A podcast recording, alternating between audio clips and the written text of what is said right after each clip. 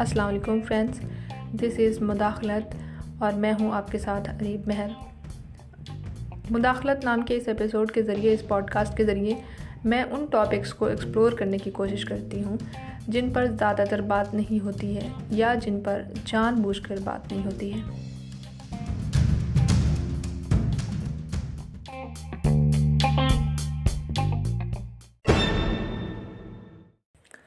आज के एपिसोड में हम बात करेंगे प्रॉफिट मोहम्मद की फ़र्स्ट वाइफ खदीजा के बारे में। मोहम्मद को हम मोहम्मद नाम लेकर ही बुलाएँगे माफ़ कीजिएगा इसके लिए, क्योंकि ये टॉपिक सबको मुसलमान और गैर मुसलमान दोनों के लिए है तो उनको समझने में आसानी हो। जब इस्लाम में महिलाओं के हकूक़ की बात होती है तो अक्सर इस मज़हब को सबसे ज़्यादा ज़्यादती करने वाला, जुल्म करने वाला ऑपरेसिव रिलीजन के तौर पर पेश किया जाता है। चाहे मीडिया हो सिनेमा हो या एकेडमिक डिबेट हो।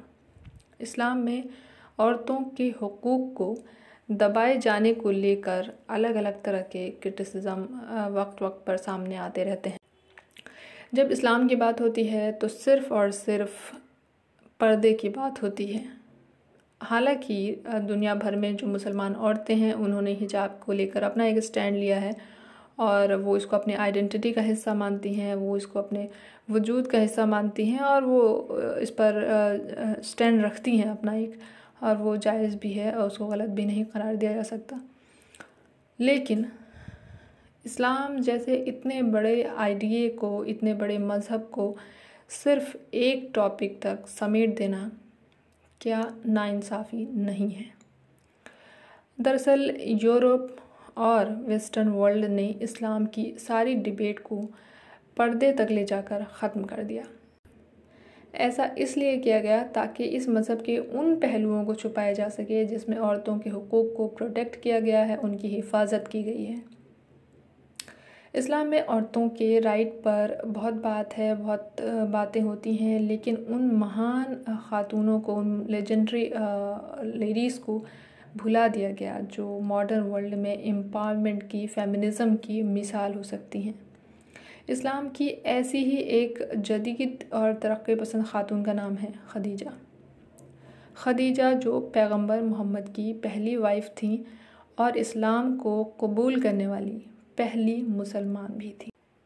एक पिछड़ा रिलीजन बताए जाने और समझे जाने के बावजूद इस्लाम एक बेहद प्रोग्रेसिव रिलीजन रहा ख़ासकर औरतों के मामले में बात की जाए तो।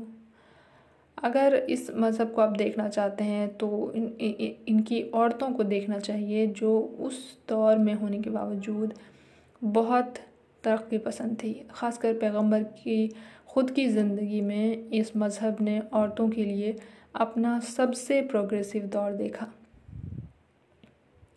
पैगंबर की फ़र्स्ट वाइफ खदीजा एक बहुत मज़बूत किरदार रखने वाली ख़ातून थी। उन्होंने अपनी ज़िंदगी के कई शोबों में वो काम किए जो अमूमन आज के दौर में जदीद से जदीद ख्याल रखने वाली लड़कियाँ करने के बारे में सिर्फ़ सोच सकती हैं। चाहे अपनी ज़िंदगी के फ़ैसले लेने का हक हो या अपने लिए करियर चुनने का फ़ैसला हो या फिर अपने लिए शौहर तक चुनने का हक हो राइट हो। उन्होंने इन सारे अहम फ़ैसलों को लेने का हक जो है वो हमेशा अपने पास रखा।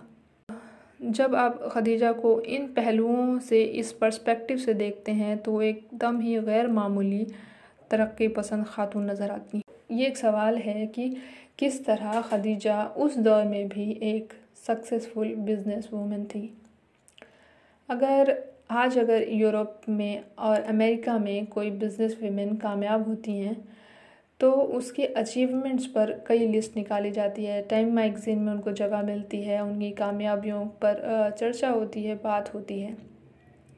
लेकिन आपको हैरानी होगी ये जानकर कि उस दौर में आज से चौदह सौ साल पहले एक बेहद कामयाब कारोबारी खातून, खदीजा मक्का की एक बहुत अमीर फैमिली से ताल्लुक़ रखती थी और उसी कबीले से आती थी जिस कबीले से पैगंबर मोहम्मद थे। वो एक बेवा खातून थी और अपने वालिद के बिज़नेस को बहुत कामयाबी से आगे बढ़ाने में कामयाब रही थी। उनके वालिद साहब के इंतकाल के बाद उस कारोबार को संभालने की ज़िम्मेदारी उन्होंने अपने कंधों पर ले ली। उनके वालिद के छोटे से बिज़नेस को उन्होंने एक बड़े से एम्पायर में बदला। उस वक्त उनका कारोबार सिर्फ़ मक्का की सरहदों में नहीं, बल्कि देश और विदेश तक में फैला था।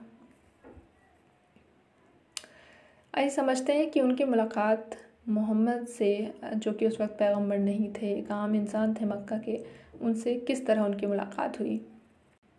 अपने कारोबार के सिलसिले को आगे बढ़ाने के लिए खदीजा अक्सर अलग अलग तरह के काबिल लोगों की तलाश में रहा करती थी। ऐसे लोग जो उनकी बिज़नेस कारवा को देश, विदेश में संभाल सकें। इसी कड़ी में उनको पता चलता है कि मोहम्मद नाम के एक शख्स बहुत सच्चे इंसान के तौर पर मशहूर हैं और एक अच्छी कारोबारी समझ भी रखते हैं। तब वो फैसला करती हैं कि वो इस बार के बिज़नेस ट्रिप की अगुवाई मोहम्मद को सौंप देंगी। मोहम्मद की अगुवाई वाले इस बिज़नेस ट्रिप से खदीजा के कारोबार को काफ़ी फ़ायदा पहुँचता है। साथ ही इस बिज़नेस ट्रिप पर मोहम्मद के साथ जाने वाले लोग उनकी काबिलियत और नेक नियति की खूब तारीफ़ करते हैं। मोहम्मद की इन्हीं खूबियों से, इन्हीं नेकियों से मुतासर होकर खदीजा आखिरकार उनसे शादी करने का फ़ैसला कर लेती हैं। अब जब वो शादी करने का फ़ैसला करती हैं तो क्या वो मोहम्मद को ख़ुद ही प्रपोज़ करती हैं या मोहम्मद उनको प्रपोज़ करते हैं? ये ये किस तरह सॉल्व हुआ मामला? इस पर भी गौर करिएगा थोड़ा। आज के दौर में भी जदीद से जदीद लोग, तरक्की पसंद लोग अरेंज मैरिज करते हैं। वो अपने, अपनी शादी करने का हक़ या अपने लिए लाइफ पार्टनर चुनने का हक़ अपने गार्जियन को देते हैं।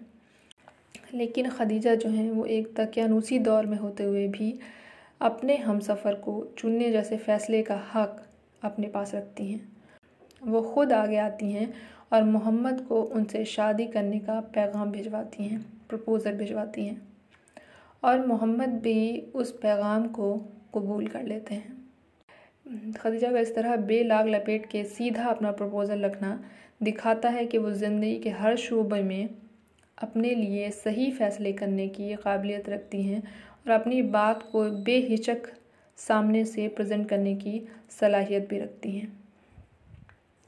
कहा जाता है कि खदीजा जो है, मक्का की एक अमीर कबीर ख़ातून थी तो इस वजह से उनके पास कई रिश्ते आए, जिसको उन्होंने इनकार कर दिया। उस वक्त उनका शादी के रिश्ते से इनकार करना एक गैर मामूली बात थी। इस तरह आप देख सकते हैं कि वो इनकार करने का हक़ भी, किसी को रिजेक्ट करने का हक़ भी अपने पास रखना चाहती हैं। एक और सवाल है कि क्या खदीजा और मोहम्मद की उम्र में जो है बहुत बड़ा फ़र्क था? तो क्या इसका कोई असर हुआ? कैसे उन्होंने इस मामले को हैंडल किया? खदीजा और मोहम्मद की शादी हर लिहाज से एक गैर मामूली शादी थी। एक तो ये कि मोहम्मद से वो कहीं ज़्यादा फाइनेंशियली स्ट्रॉन्ग थी दौलतमंद ख़ातून थी। और इसका फ़ायदा हालाँकि मोहम्मद को हुआ जब वो इस्लाम फैलाने के लिए मिशन पर निकले तो उनकी वाइफ ने उनकी मदद की, जित, जिस तरह से भी वो कर सकती थी और उन्होंने फाइनेंशियली बहुत मदद की। लेकिन इस शादी में एक और पहलू था, वो ये खदीजा एक बेवा खातून थी और मोहम्मद से पंद्रह साल बड़ी थी। उम्र में इस गैर मामूली फ़र्क होने के बावजूद ये शादी एक कामयाब शादी थी। कहा जाता है कि मोहम्मद ताउम्र खदीजा की काबिलियतों के कायल रहे और जब तक उनकी पहली बीवी खदीजा ज़िंदा रहीं, तब तक उन्होंने कभी दूसरी शादी नहीं की।